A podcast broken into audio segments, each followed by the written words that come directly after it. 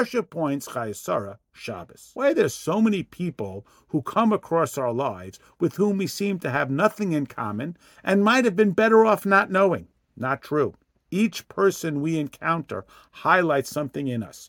Yishmael's life becomes instructive about the life of Jacob. That's why Torah delineates his lifespan to inform us about Jacob.